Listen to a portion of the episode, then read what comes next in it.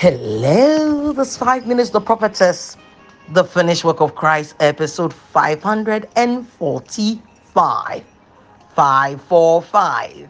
And I'm sure that you're enjoying these episodes. Share with somebody. Many people ought to know these things because they are so simple. They are not some high sounding concepts that are beyond us. We can understand. We can. Yes. So let's go for our golden scripture from where we dig all the gold, and that is First Corinthians 15 from verse 1. It says, Moreover, brethren, I declare unto you the gospel which I preached unto you, which also you received, and wherein you stand, by which also you're saved. If you keep in memory what I preached unto you, unless you believed in vain, this is why I pause and say, No, you've not believed in vain because you believe in the resurrection from the dead.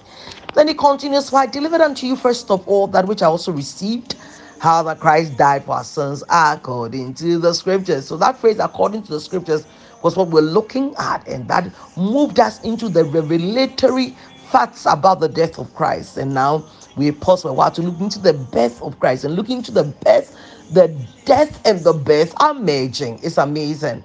So we uh, Mary encountered uh, uh, the angel Gabriel in Luke 1. Luke 1 was what we're looking at. Luke 1 uh, 30, and the angel said to Mary, Fear not, Mary.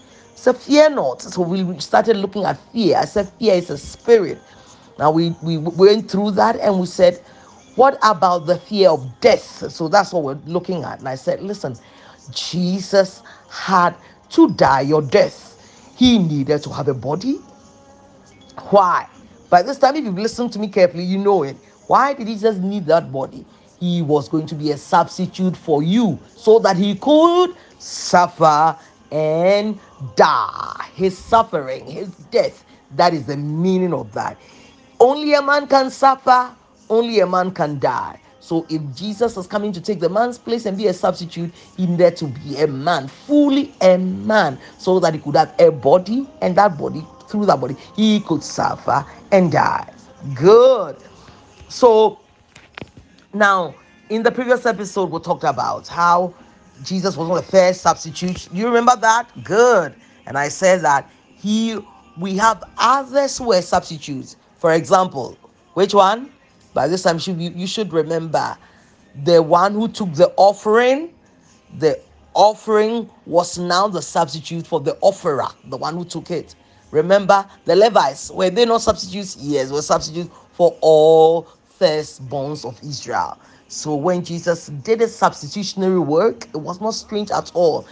They were all substitutes, pointing that there is a man who is coming to be a substitute for all men. Oh, great is happening. You are getting it. Listen, listen, as I said, this must come by revelation. It's not, it should not be up here in the mind. When it's in the brain, it's gone nowhere.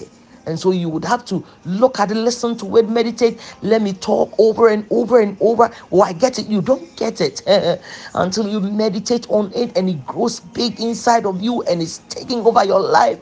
And you are understanding, you're looking at scriptures, you're looking there, you are thinking through it. You let me pro- oh, play this as, as, okay, this particular episode. Let it play for what? Let me what okay, you listen to it. That is the way it grows big inside of you. So we're talking about substitutionary atonement of Jesus. He died as your substitute, as a substitute for sinners. All had sinned. We were all supposed to suffer the penalty for our sinfulness, which was death, according to Romans 6 23. The wages of sin is death. And then Jesus came and he said, Now listen, I am going to take your place. I'm going to be your substitute. I mean, think some sometimes when watching watching football or some of this game, we see the substitutes who come. They are not the ones who start the game, but as one becomes tired or something, the substitute will come and play in the stead of that person. But this one goes beyond that. Okay, so Christ came, died in our place, he was crucified on the cross. We were the ones who deserved to die, but he took our place and went there and we were the ones who lived the sinful lives. We were the ones who had sinned. But Christ took the punishment on himself in our place.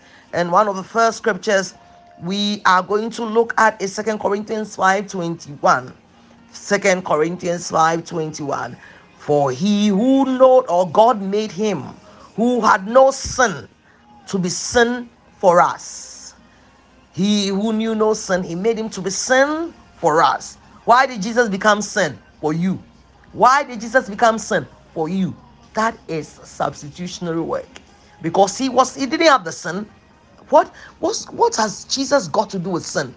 What has he had nothing to do with sin? He never sinned once. Not even once did he sin. Is it possible for a human being? That is why he was specially came so that he could come without the sin nature.